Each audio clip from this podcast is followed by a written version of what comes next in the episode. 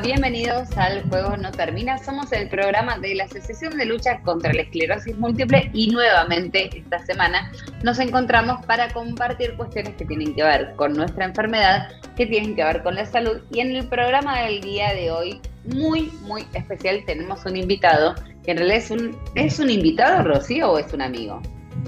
No, es un amigo, es un amigo, un amigo de la casa, un amigo de la casa. Lo podemos presentar así. Como un amigo. Así, como amigo de la casa. ¿sí? Tenemos programa especial en el día de hoy porque va a ser eh, todo. Dos bloques muy interesantes, eh, charlando con Paco.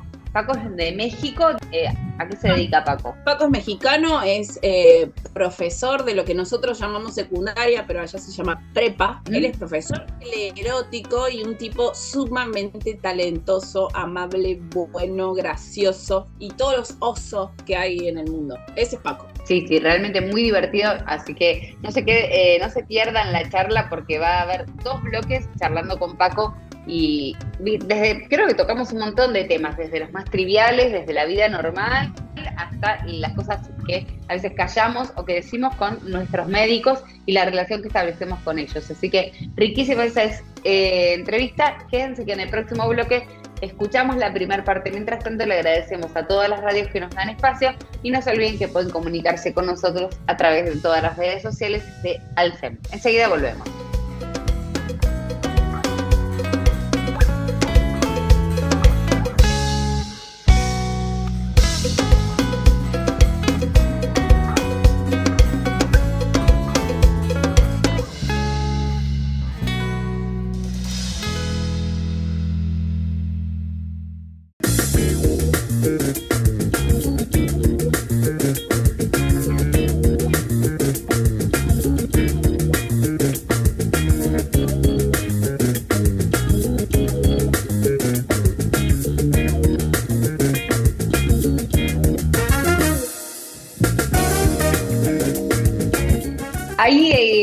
Anunciando en el primer bloque, así que lo prometido es deuda. Vamos a escuchar la primera parte de la charla que tuvimos con Rocío, afortunadamente, que estaba acá presente compartiendo con Paco Maxuini eh, desde México y es súper, súper enriquecedora y muy divertida, así que no se la pierdan. Primera parte de Paco entonces con Rocío charlando acá en el juego no termina. Paco Engancho, estamos hablando de fútbol fuera de aire, pero bueno, eh, como no puedo dejar en esta semana justamente que hemos pasado nosotros, han pasado ustedes. Lo más importante es que el deporte una, el deporte genere empatía con el otro.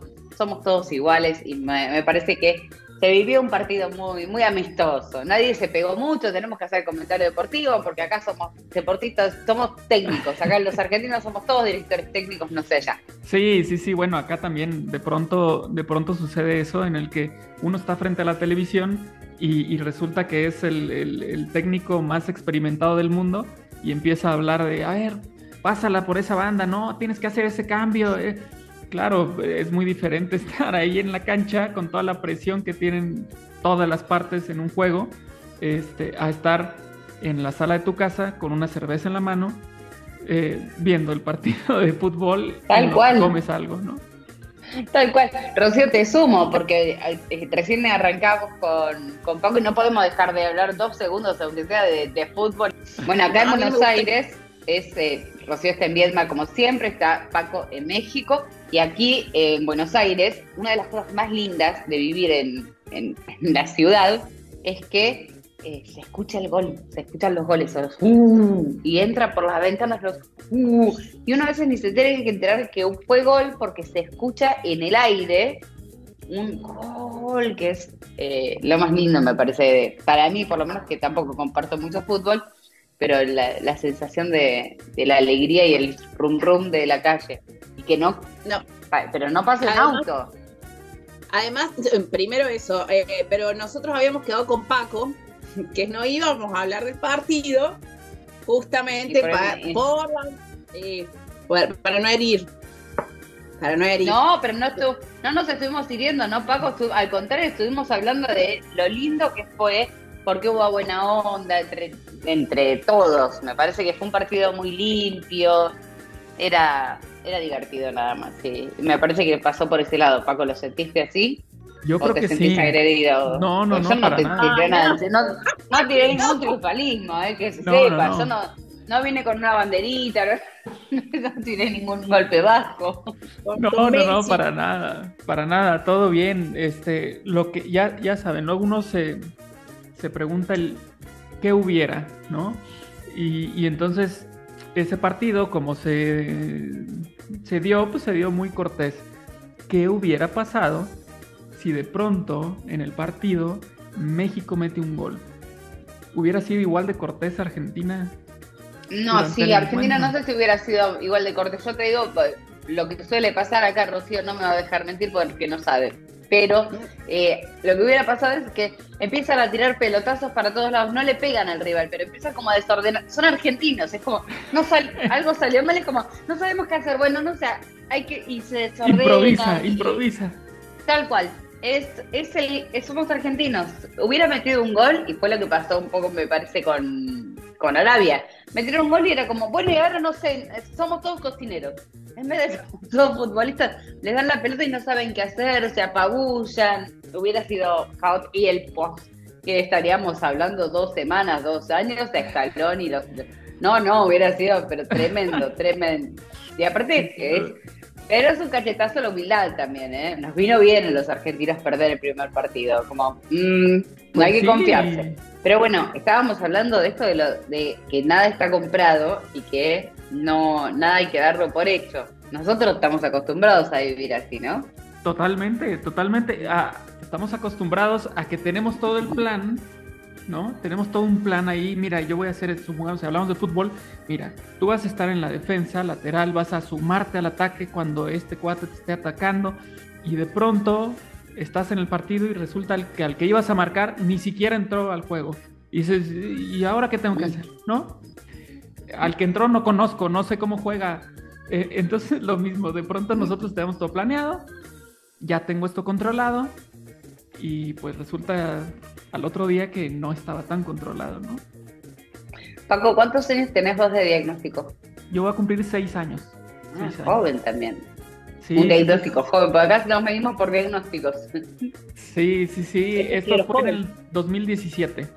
Ah, hace poquito. Bueno, para mí es poquito, pero, pero este, ya más o menos estás canchero con, con la sintomatología y estábamos hablando antes cuando, cuando arrancábamos a pensar en esta charla, que bueno, la va a llevar más que nada Rocío, yo solamente acompaño porque ustedes hacen cosas juntas y, charlan muy, muy seguido, ¿verdad?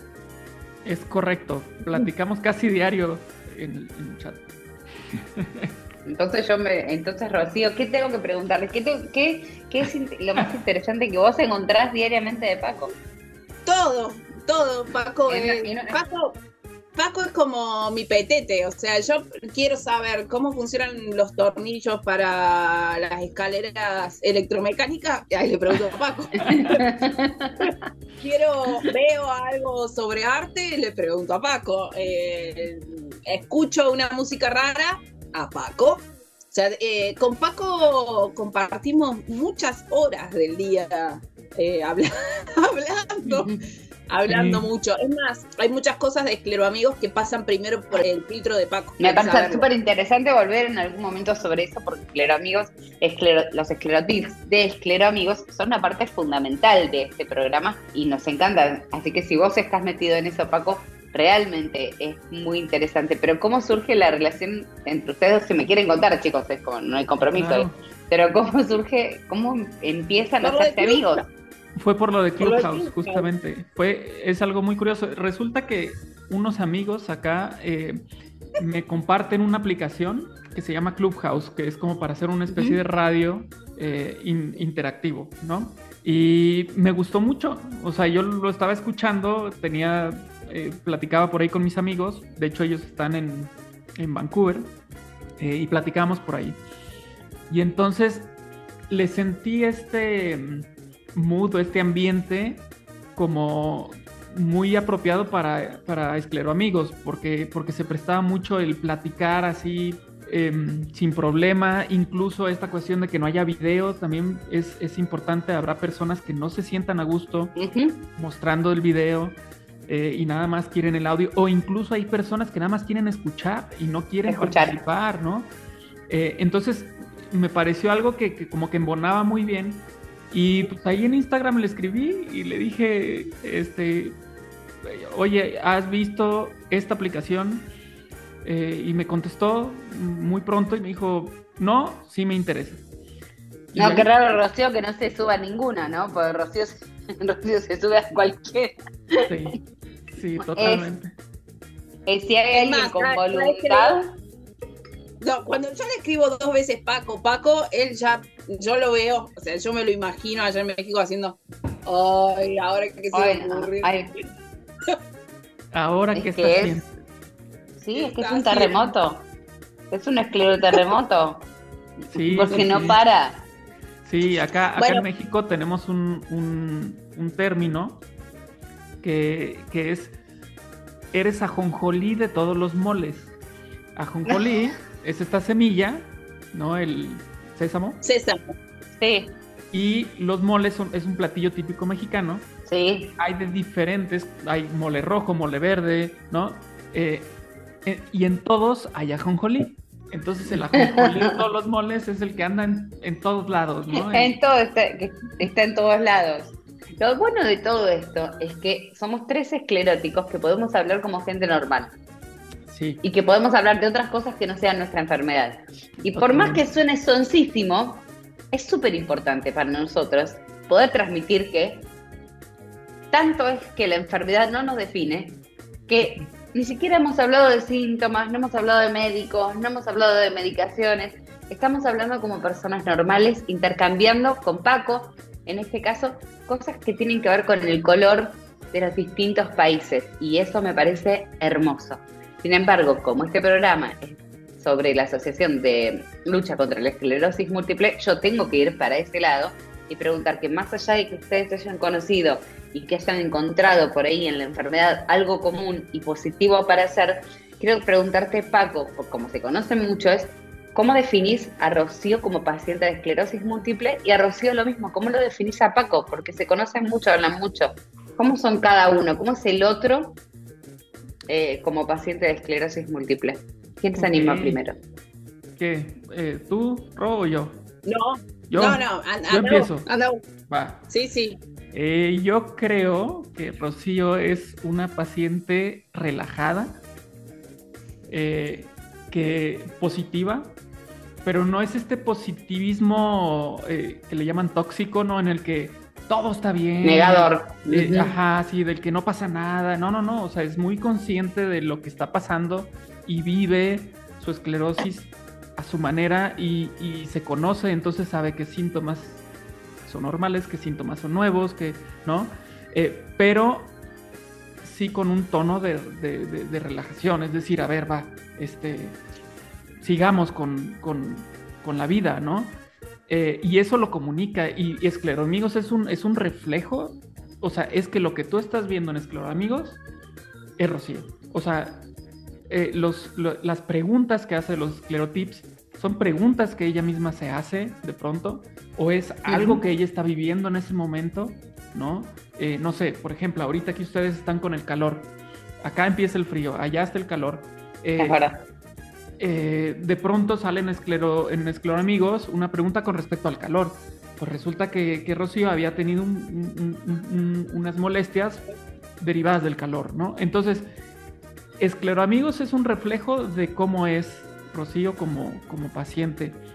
Eh, de pronto estos comentarios, cuando, cuando lanzan las respuestas a estas preguntas, y ella responde. esa respuesta que da, que tiene este humor o este, bueno, de pronto son ácidos esos comentarios, así como que cualquiera que no lo conocía, que no la conociera y entraba por primera vez a, la página Explorar Amigos y escribe un comentario y recibe esa respuesta de Rocío, diría, bueno, pues, está loca, ¿no? ¿Qué, les pasa? Sí, lo cual también es cierto. Pero, conociéndola, pero conociéndola, pues te da más risa, porque, porque claro, o sea, sabe de lo que estamos hablando y, se ríe de eso. No se ríe de mí, sino se ríe de la situación, ¿no? Y creo yo que eso es algo muy padre, mm, eh, que yo en muchas ocasiones he recomendado a otras personas que se acercan de pronto a mí, pacientes, recién diagnosticados y que ya saben, tienen esta, esta nube en la cabeza en la que, en el que surgen preguntas de qué va a pasar, qué voy a hacer, me voy a morir, eh, todo esto, ¿no? Que te llega así de golpe. Eh, muchas veces yo recomiendo, ¿sabes qué? ¿No, ¿No has visto una cuenta en Instagram que se llama Esclero Amigos? O sea, relájate un poco, o sea, relajémonos un poco, vivamos en lo que estamos, por supuesto, seamos conscientes de ello, pero démonos cuenta que hay camino, ¿no? Y hay, hay una forma de, caminar ese, ese, camino que puede ser más, más relajante. Amoroso. Para con uno, ¿no? Entonces, todo esto es para decir que Rocío es así como paciente, así como lo vemos en, como vemos todo el contenido de Claro Amigos, así es. Todas las cosas que de pronto saca, pues es porque ya habíamos dicho, pues, es ajonjolito los moles, entonces hace y hace y hace cosas. El humor ahí está presente, la información ahí está presente, las entrevistas, pues ahí está su, su inquietud por conocer, entonces ahí está presente, o sea, es un reflejo tal cual. Quien vea Esclaro Amigos va a saber cómo es Rocío como paciente. Totalmente, concuerdo. Concuerdo porque yo la conozco un poco también. Pero ahí vamos, ahí te toca tu parte, Ron, porque yo no lo conozco a Paco, así que podés mentir. No, mentira. Puedo, mentir, puedo mentir. Em, Paco para mí fue, fue todo un, descubrimiento. Em, porque eh, es alguien que se toma las cosas como yo, pero con otra seriedad que yo no tengo, está claro que yo no la tengo, pero él es como mi Pepe Grillo, entonces, che, no, sé, fíjate esto, o reflexionamos mucho sobre un montón de, temas que hay eh, dentro de la enfermedad, como los momentos críticos, como la resonancia, y él, y él es el que me pone también un poco en tierra, de decir, bueno, estos sentimientos que tenés, creo que se transfiguran de esta manera. Paco me acomoda, Paco me ordena. Em, y también me divierto mucho porque es muy ocurrente con todas sus con todas sus formas. Eh, si bien somos parecidos y nuestra amistad radica en las muchas, muchas eh, similitudes, eh, los dos somos muy ocurrentes, entonces cada, cosa que pasa, cada, evento que nos traspasa, eh, lo usamos como latiguillo por meses para, hacer distinto tipo de bromas y, profundizar, sobre eso. Y bueno, la semana pasada estuvimos profundizando sobre algo que hace Paco en este programa, después lo profundizó él en su programa, y es esto de, los tributos a los médicos cosas como es Verdad, es verdad, los tributos a los médicos son una cosa maravillosa. Son una cosa rarísima, Paco. Necesito que expliques eso porque Rocío lo explicó. Nos reímos un montón con vos, no de vos. Pero... no, lo escuchó, pero no, escuchó. No entendíamos el tema del tributo, como, ¿cómo sería lo del tributo, no? Porque es raro. Sí, es raro. Contalo, contalo, contalo cómo es. Sí, sí, sí. A ver, ahí, va, los orígenes del tributo. Lo que pasa es que, lo que pasa es que, bueno, no, no tenía conciencia yo que era un tributo hasta después. ¿Cómo empieza todo? Todo fue en esta, cuando, cuando recién tengo el brote eh, y estaba yo en busca de qué tenía yo, porque obviamente ni, ni, idea tenía yo de esclerosis múltiple, nada, nada. O sea, yo, yo presenté unos síntomas que no conocí. Entonces, a, a ¿Cuáles eran esos síntomas? Eh, tuve, por ejemplo, problema para, para mover la pierna derecha, eh, también problemas motrices de mi, de mi brazo y mano derecha, eh, parálisis facial, neuritis óptica, problemas de habla, urgencia. Así, Y la cosa es que fue increchendo, ¿no? O sea, empecé nada más con problema de problema de mover la mano derecha y problema para decir algunas palabras. Con eso empezó todo. Y de ahí, pum, pum, pum, fue creciendo, fue creciendo y, y, la incertidumbre también de que, bueno, ¿qué está pasando? ¿no? Y a buscar soluciones, a buscar respuestas. Y entonces en ese camino me topé con varios médicos y obviamente pues los grados de empatía y la manera de hacer las cosas son muy distintas entre unos y otros. Hasta que llegué a un neurólogo que es mi neurólogo actualmente, mm, que mostró una empatía tremenda. Yo todavía recuerdo con mucho cariño cuando estaba yo en la sala de urgencias, sentado en la camilla, esperando a que él regresara de revisar mi, resonancia que ya me había sacado un par de semanas atrás. Y entonces él regresa y, lo que hace es sentarse al lado de mí en la camilla, como, como muy cercano. Y no es que no hubiera espacio, pues ahí, espacio había. Decidió sentarse ahí y, y, empezarme a decir, pues mira, ya estuve revisando y pues sí, parece ser que, es esclerosis múltiple, pero hay que descartar porque hay muchas enfermedades que pueden actuar igual, entonces vamos a hacer más pruebas, tú tranquilo, este, vamos a trabajar en eso, o sea, como que me, me dio mucha calma, ¿no? Y entonces eso me cayó muy bien y, y, yo estaba muy agradecido porque en ese momento yo lo que necesitaba era esa calma. O sea, después de tiempo de búsqueda, de tener varias respuestas, de que de pronto, no sé, un oftalmólogo, cuando iba yo por la neuritis óptica, que no sabía qué era, este, de pronto me dice, es que eso que me estás diciendo es de un tumor cerebral. Este, o te toman la presión ocular y te dicen, no tenés presión, no sé. Y te dan unas gotitas y listo, y chau a casa quiero detenerme en un segundo porque eh, em, a veces, y es mucho de lo que hablamos con Ro también, a ella le pasa con respecto a la resonancia y a mí me pasa lo contrario de lo que le pasa a ella con respecto a la resonancia, que yo voy y tengo una certeza, es como que necesito certezas, yo no puedo, no puedo no voy con sospechas, dudas, miedos, no voy como, bueno, a ver, em, rápido, ya, no tengo paciencia como paciente, no soy buena paciente en, el sentido estricto de la palabra entonces prefiero la resonancia en cuanto yo siento que hay algo raro y tener la respuesta rápida. Y a veces, para los... Y ahí lo engancho con lo que vos decís con respecto al diagnóstico, que el no tener un diagnóstico a veces es peor que tener este feo diagnóstico, porque uno no sabe para dónde está, está caminando a ciegas, caminando mal, viviendo mal, sin saber cuál es el camino. Cuando uno tiene un diagnóstico, así sea duro, de escuchar y aprender, eh, uno tiene una certeza y esa certeza es como que encuadra un poco las sensaciones y cuando encontrás un buen médico, un médico empático que te da el diagnóstico de una determinada manera y no de otra, también te condiciona a cómo vas a vivir toda tu enfermedad. Hemos escuchado aquí, y seguramente Paco vos también, gente que le han dicho, bueno, no, a partir de ahora no vas a poder, te va a cambiar la vida, no vas a poder hacer nada, y, como, y que la gente se queda con una sensación horrible de cómo recibe el diagnóstico vos recibiste un diagnóstico con un médico al lado, no atrás de un escritorio ni distante, sino que al lado tuyo, a, tu, a la par. Y me parece que eso es importante y es determinante.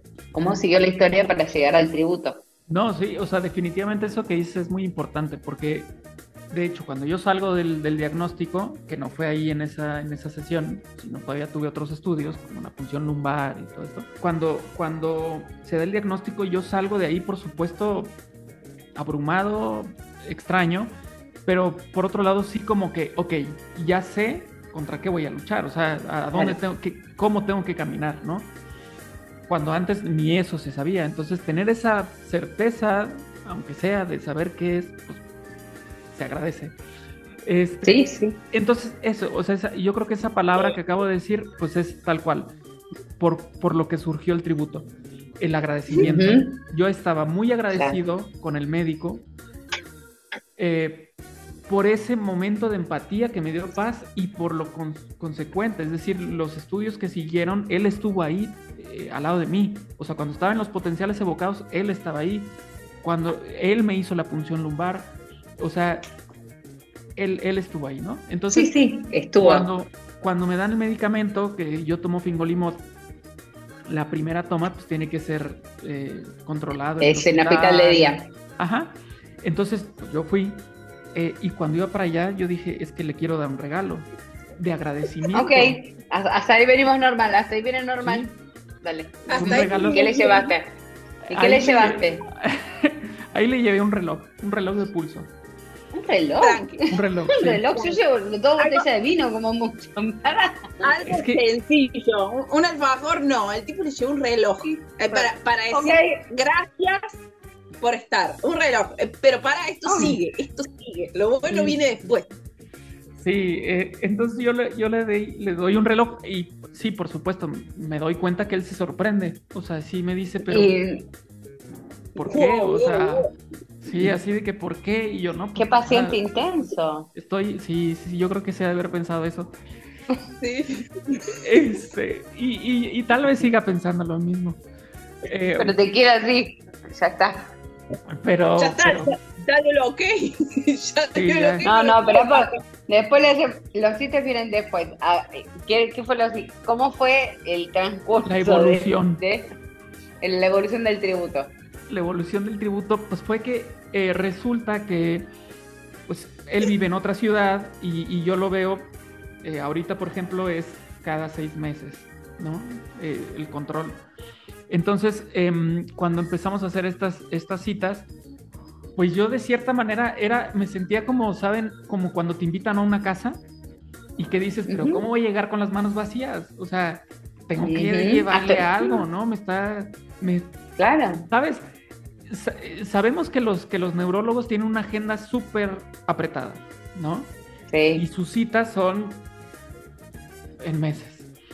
Em, y entonces yo tenía esta, este sentimiento de que, a ver, me está aceptando el neurólogo, pues le agradezco, ¿no? Me cae bien, este, me, me pone en un horario que se me acomoda a mí por el trabajo.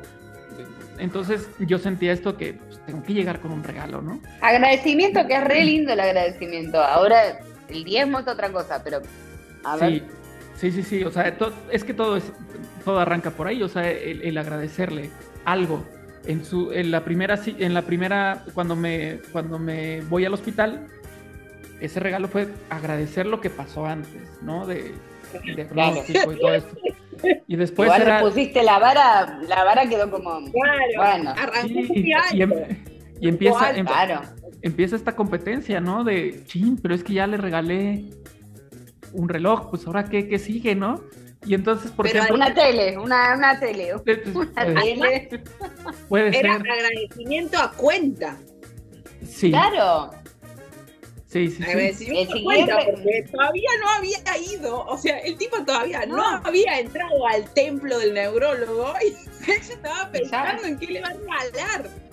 Así es, así es. Me acuerdo que otro regalo que le hice también fue, eh, tuve un viaje a, a Nueva York y estaba yo en el Museo de, eh, de Historia Natural y me metí a la tienda y me encuentro ahí con un, un, molde para hacer cerebros como de como de gelatina, plastilina. Era, era un juego para niños. Eh, ok. ¿Y se lo compraste? Se lo compré. y a la siguiente ¿Y el neurólogo qué te dijo? Porque pues, eh, debe ser una aventura yo te daría más turnos solamente para esperar como la cajita, a ver qué viene, a ver con qué viene, es como un programa de tele cuando quiero el número 3 y no sabes con qué va a aparecer. Sí, claro. Totalmente. Fíjate que ahorita justo, justo en lo que estamos platicando se me ocurre otro regalo que le puedo dar, lo voy a buscar y ahorita les digo cuál es. Pero entonces ahí le di ese, ese molde. Después eh, yo estaba aquí experimentando con impresión 3D y Em, quería yo encontrar la manera de explicar la esclerosis múltiple de manera evidente con algo físico. Entonces imprimí una neurona en donde está su axón y tenemos la desmielinización, ¿no? Claro. dije, ah, mira qué bien se ve esto. Y entonces le imprimí un par. Y le se lo voy a regalar. Se lo voy a regalar. Le dije, aquí está, con esto puedo explicar más fácil. este, que, es la esclerosis múltiple. Em, entonces ese fue otro. Otro regalo también que le di fue, compré unos, igual, unos moldes para hacer hielos, este, sí. que en forma de cerebro. Eso está buenísimo. También ¿Cómo no lo conseguimos? Ah, yo me imagino, yo me imagino llegando el neurólogo a la casa eh, con, todas estas cosas. y, la mujer, ¿quién te regala eso? Eh, no, no, un paciente. Claro, un paciente. un paciente. ¿Y por qué te regala eso? No sé, no sé. ah, está mal el cerebro, déjalo. ¿Qué sé Mira, aquí está, aquí está la neurona. Está clarísimo. Algún día Lo vamos a subir vamos a subirlo a, a Noé, que seguramente después haga un flyer y saquemos una foto, vamos a sacar una foto con la neurona que, para que se sepa de qué estamos hablando y van a poder verlo en las redes sociales del SEM eh, a partir justamente de esta charla con Paco. Eh, pero está buenísimo. Ahora, ¿qué pasaría si vos vas sin un regalo? ¿No te da un poco de miedo eso? Que un día vayas sin un regalo, como... Más, que, más que mm. miedo, siento como pena, ¿no? Como, ching, no le traje nada, sí, no le traje nada. Y eso ya es como una tradición, ¿no? Eh, la ira de los dioses. Ay, pero es lindo. La ira de los dioses. ¿Tiene miedo a la ira de los dioses? Sí, sí, sí. Es que ya eso viene después, eso viene después, esa reflexión viene después. Después de este molde le regalé, por ejemplo, una, una gorra, porque sé que una cachucha, porque sé que le gusta el béisbol. Digamos gorra. Sí, por si no es mucho, por si no es mucho. Sí, si no es mucho. Este... Sí, no, después, después te explico. ok, muy bien. Después te explica, pero regalarle una cachucha al neurólogo es, algo, es, un, eh, es un montonazo. Y aparte creo que no es legal. Ahí eso es para la cura y depende cómo esté el ah. neurólogo también. Claro, claro. bueno, sí. bueno entonces nos, quedamos, nos, quedamos en, nos quedamos en gorra. Este, le gusta el béisbol, le va a un equipo que es, que es de Estados Unidos, los Boston, los de este Red Sox de Boston, y le conseguí esa gorra, pues eh, cuando esa fue de cumpleaños, se la mandé en pandemia, porque durante pandemia prácticamente no nos vimos, eh, todo fue por teléfono. Entonces, y él tenía, él tenía los tributos ahí, ahí en un yo estaba ahí acumulando no puede faltar, no podía faltar. Sí, no podía, entonces pues, es que le mandé. Si no, no llueve. Es que si no, no llueve en la zona. Exacto, exactamente. Hay sequía, hay sequía total. Algo pasa, algo, pasa. Vamos a hacer una cosa. Ya entendidos más o menos los tributos que yo con Rocío acá lo hemos hablado la semana pasada, si no me equivoco, Ro, que decíamos que el médico en cualquier momento te va a tirar como, ah, qué bien que me den una bufanda con este frío, como te la tira, ¿no? Como no te lo pide, pero dice, frío en el cuello, la verdad. Azul, azul. El azul es mi color favorito. ¿A ti no te gusta? Claro. Algo que vos tengas que te diga. Ay, qué, lindo teléfono. Qué lindo teléfono. claro. Se, me descompuso un reloj que tenía y. Sí, se, se me rompió el que me compraste. Ajá, exacto. Eh, lo que vamos a hacer, si les parece, es hacemos un corte ahora y continuamos después porque la estamos pasando muy bien. Y la relación con los médicos me parece que abre una interesante puerta de cómo uno tiene que dialogar con el médico. Yo tengo como una incertidumbre estos días y quiero compartirla con ustedes ya que están porque me parece que suma a la relación que los pacientes de esclerosis múltiple tienen con nuestros médicos, de acuerdo también a otros países, en este caso México. ¿Me esperan un poquito? Claro. Hacemos una pausa y enseguida volvemos.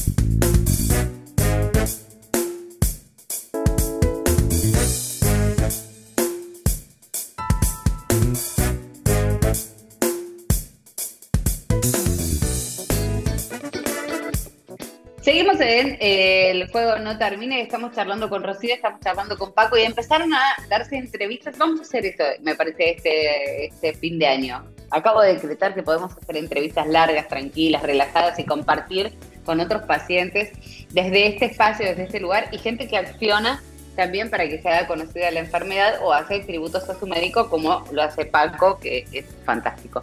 Paco, ¿vos haces algo también aparte de trabajar con Ro en, eh, en Claro, amigos. Aparte y aparte de, hacer. No, no, de hacer tributos es mirar, cada, uno tiene su culto y el neurólogo es una persona que ha estudiado un montón sobre algo que se sabe muy poco. Y es especialista en algo que no se cura. Así que es un. Es, ¿Por qué alguien haría esto? se merece un tributo. Claro, claro, claro.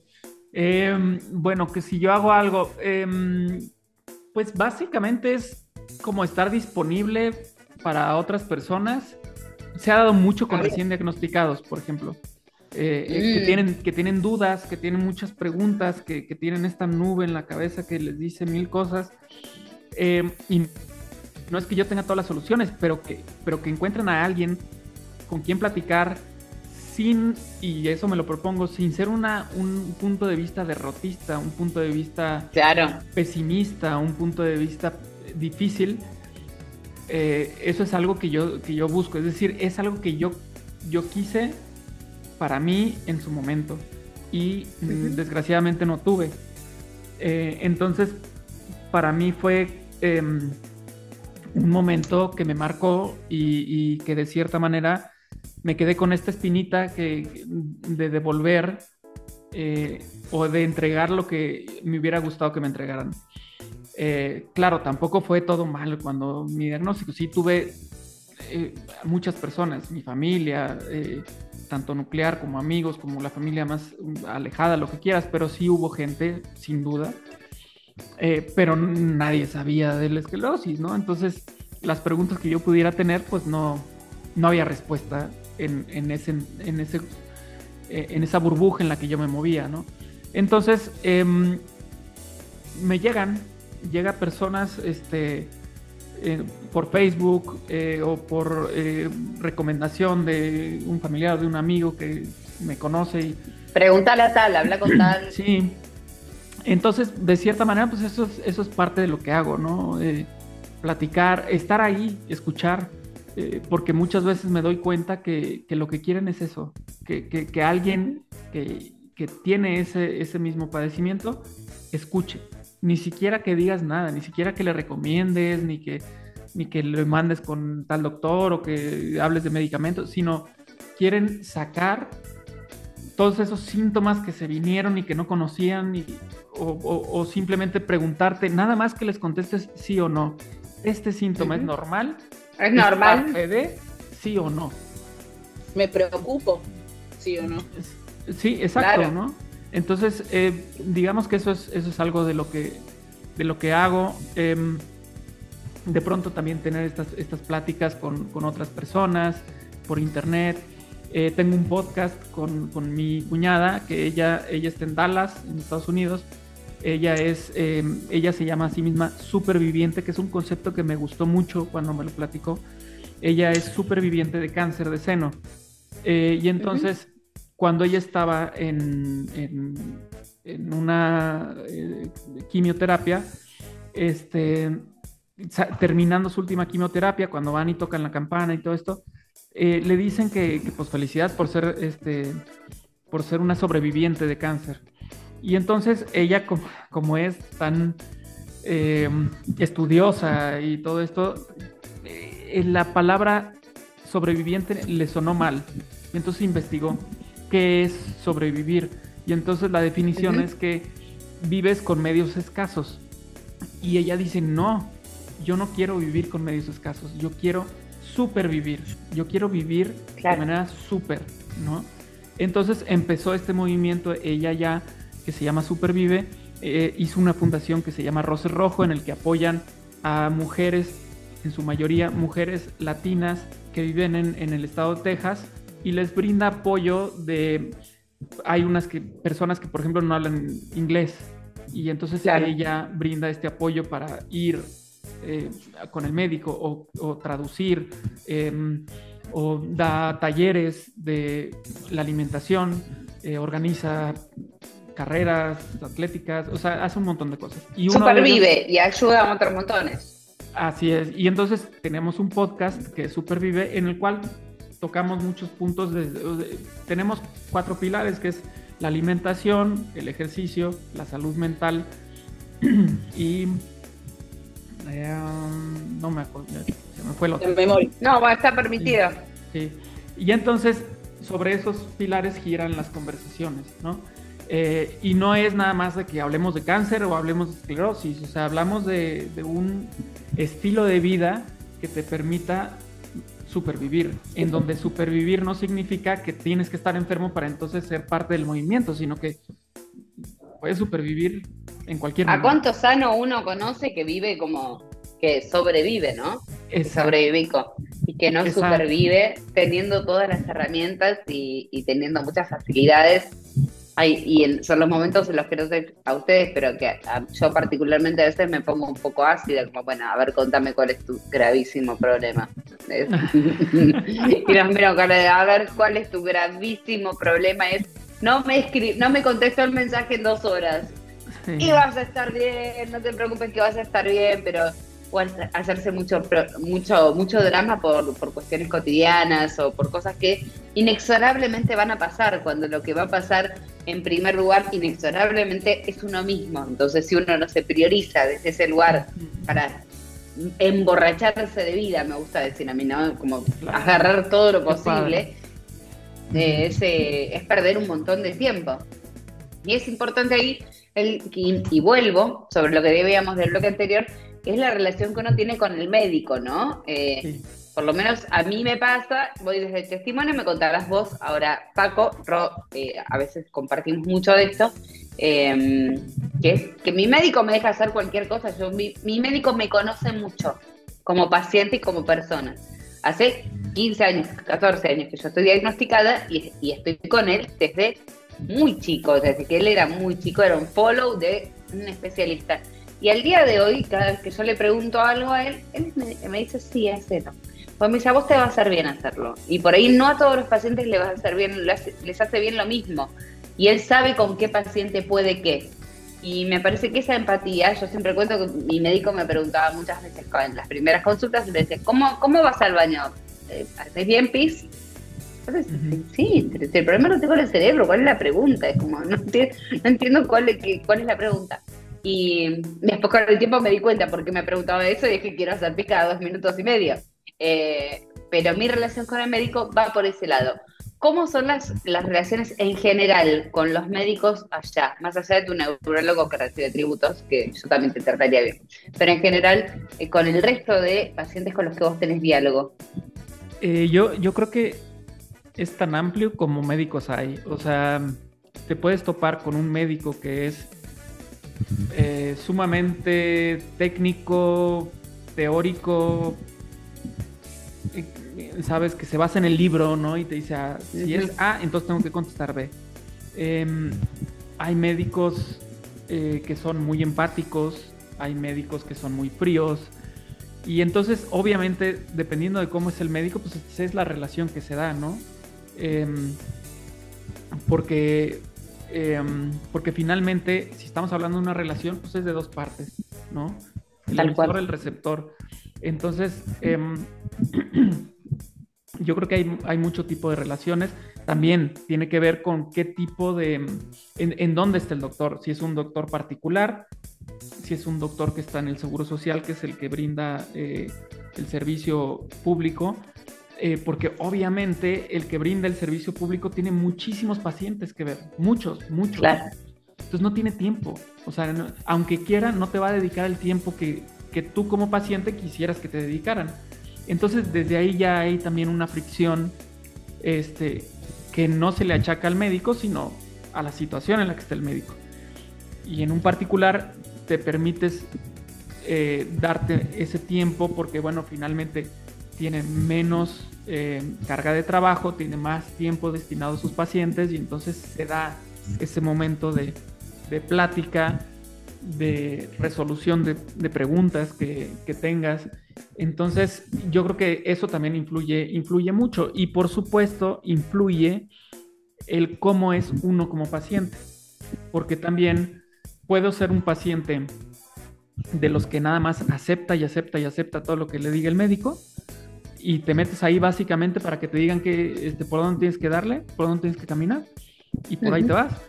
Eh, y hay otros pacientes que tienen preguntas, o sea, que sacan su lista de preguntas que acumularon en todos los meses antes de verlo y entonces llegan y ras sacan la lista ahí, ¿no? Entonces es sí, es una evaluación prácticamente. El doctor se siente como interpela tal cosa y eh, eh, puedes tomar tal otra.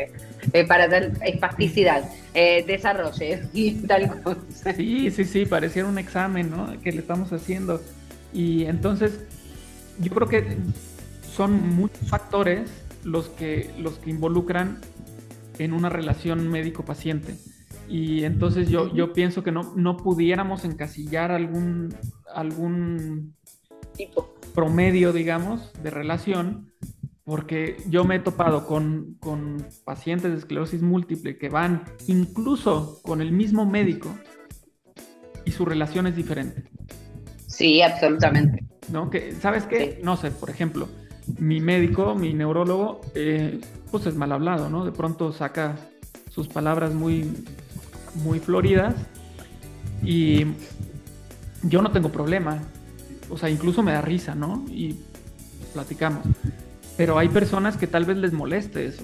Y entonces, si el médico me responde con una mala palabra, pero no ofensiva, sino que mala palabra, Ah, Mm, hay personas que dicen es que no es mi estilo, ¿no? Entonces, el mismo médico, bajo la misma circunstancia, es decir, es privado, eh, ya no se, se da la relación, ¿no?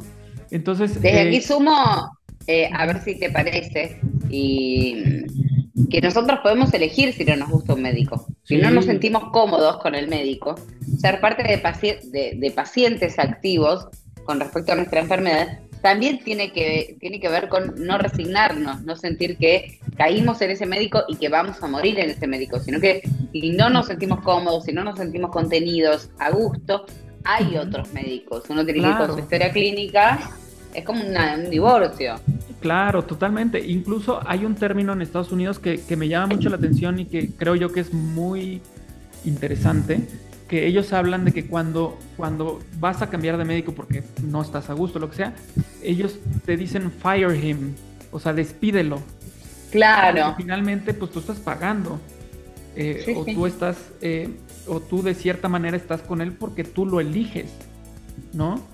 Eh, entonces, esta situación en la, que, en la que ellos dicen, bueno, pues despídelo, consigue otro, eh, pues es Claro. algo de lo que debería ser de lo más normal y los médicos seguramente están acostumbrados a ello, incluso mi médico, mi neurólogo, justo, ya tenemos casi seis años este, con tributos y todo.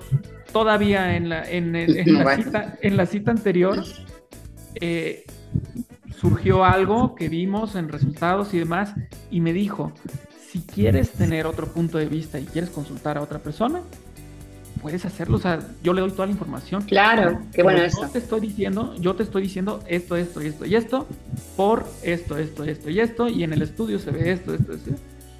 Es decir, mi postura como médico es esta. Si tú no estás a gusto con esa postura, pregunta a otro. Tal cual. Entonces, yo Tal creo cual. que es súper importante eso. Y que estamos Sí, la de Ujú, Y que seamos responsables de nuestra propia salud. Paco, muchísimas gracias por esta charla. Te, vamos a tener seguido porque ya ahora nos divertimos, la pasamos bien, haces tributos, sos el tipo de persona que nos gusta para para tener vínculos. Eh, así que Paco, seguiremos eh, en este contacto y seguramente te volvamos a, a molestar para que nos des el tributo de tu testimonio, tu charla y tu visión acerca de la esclerosis múltiple. ¿Te parece? Me parece, me parece muy bien. Este es un, es un gusto. Y bueno, eh, creo que no contesté lo del tributo, pero así pasa luego que uno se va por, por otras avenidas. No, no, sí, pero el tributo, lo- yo lo entendí. ¿Hay una, ¿Hay una explicación más específica? Ah, no, nada más que eh, lo que surgió es que eh, platicábamos con, con Ro sobre la cultura mexicana y están este juego de pelota que es una especie de precursor del fútbol en el que al ganador lo mataban porque resulta Claro. que era el tributo a los dioses que el, el más fuerte pues se lo entregabas, ¿no? Y entonces de, de ahí me quedé yo pensando y dije, es que esto que estoy haciendo es un tributo, o sea, yo le estoy dando Le voy a llevar un tipo. Claro, le, le llevaré un muerto. Sí. Claro, eh, sería un poco, sí. es que sí, es que no les queda más nada por regalarle. Ya, ¿qué, qué más? ¿Qué le va a regalar? Un Ya, ya, ya tengo, ya tengo la idea, ahorita ya me surgió una, entonces ya Deci- decinos qué, dale. le voy a buscar unos calcetines. Con este, cerebritos. Sí, sí, sí. Está bueno. Bueno, pero bueno. para, porque ahí. No, no, no, no. Eso es una proyección, Paco, porque Paco colecciona mm, medias. Esa es una proyección. Él quiere medias para él. Entonces se compra las de él. Y de paso, claro, y las del médico. Igual, igual, igual y lo convertimos en un Patch Adams de la neurología. Claro, tal cual, tal cual. Su corbata, libritos y todo. Lo va a disfrazar, ¿va? Paco, muchísimas gracias. Eh, para ver cómo es la neurona de la que hablábamos, creo que en el primer bloque con Paco, que le llevó de regalo a su médico, tienen que entrar en la página de las historias de Alcem. Cuando se promociona este programa, hay una foto donde Paco está con su neurona en la mano, así. Está con la neurona en la mano porque nos entregó toda su neurona y fue muy generoso realmente en su tiempo, en su conocimiento, en su empatía y en su simpatía especialmente. Nosotros seguimos porque nos queda nada de El juego no termina.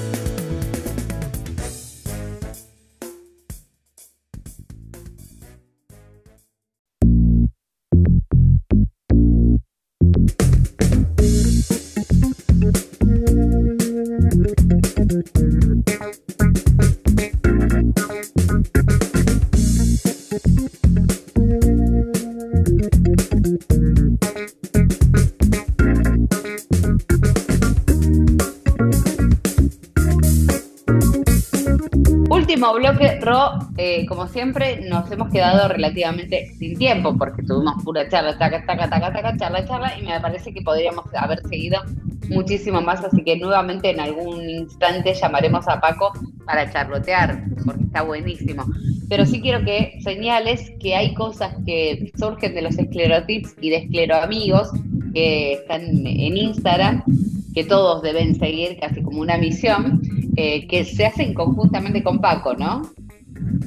Sí, eh, Paco hace un año y medio comenzó con, conmigo a, a generar ideas, contenidos, búsquedas, eh, inquietudes, y bueno, y él es gran parte de, de, de Escleroamigos, es mi bastoncito, así que profundamente agradecida y todos tienen que participar en los esclerotips, todos, todos, todos, todos. Sí, sí, pues nos queda el último esclerotip que vamos a hacer la semana que viene, que está colgado ya ahora en la página de esclero.amigos de Instagram. Así que es el último esclerotip de este año, por lo menos, porque después nos tomamos unas vacaciones, descansamos un poco y el año que viene volvemos con todo. Ro, muchísimas gracias por haber estado. Gracias a Aldo, a Javi, que anduvieron por ahí dando vueltas, pero que esto acaparamos con Paco toda la entrevista, pero están y son eh, parte fundamental de nuestro equipo, así que les mandamos un beso gigante. Nos encontramos la semana que viene aquí en El Juego No Termina, en el programa de la Asociación de Lucha contra la Esclerosis Múltiple. No se olviden de comunicarse con nosotros en caso de tener alguna duda o de querer saber más acerca de Paco, porque algún contacto seguramente les vamos a pasar. Que tengan una muy, muy buena semana. Antes de irnos también, lo último, feliz día del neurólogo que fue esta semana. Esta semana fue el día del neurólogo y la verdad es que para todos nosotros el neurólogo ocupa un lugar muy, muy especial en nuestra, no solamente en nuestra salud mental, sino también nuestra salud emocional. Así que les mandamos un beso a todos los neurólogos que con tantas ganas, con, tanto, con tanta pasión se dedican a buscar respuestas a aquellas preguntas que a duras penas a nosotros a veces nos cuesta formular. Así que muy, muy feliz día para ellos. Nos encontramos la semana que viene en El Juego No Termina, los vamos a estar esperando. Chao, chao.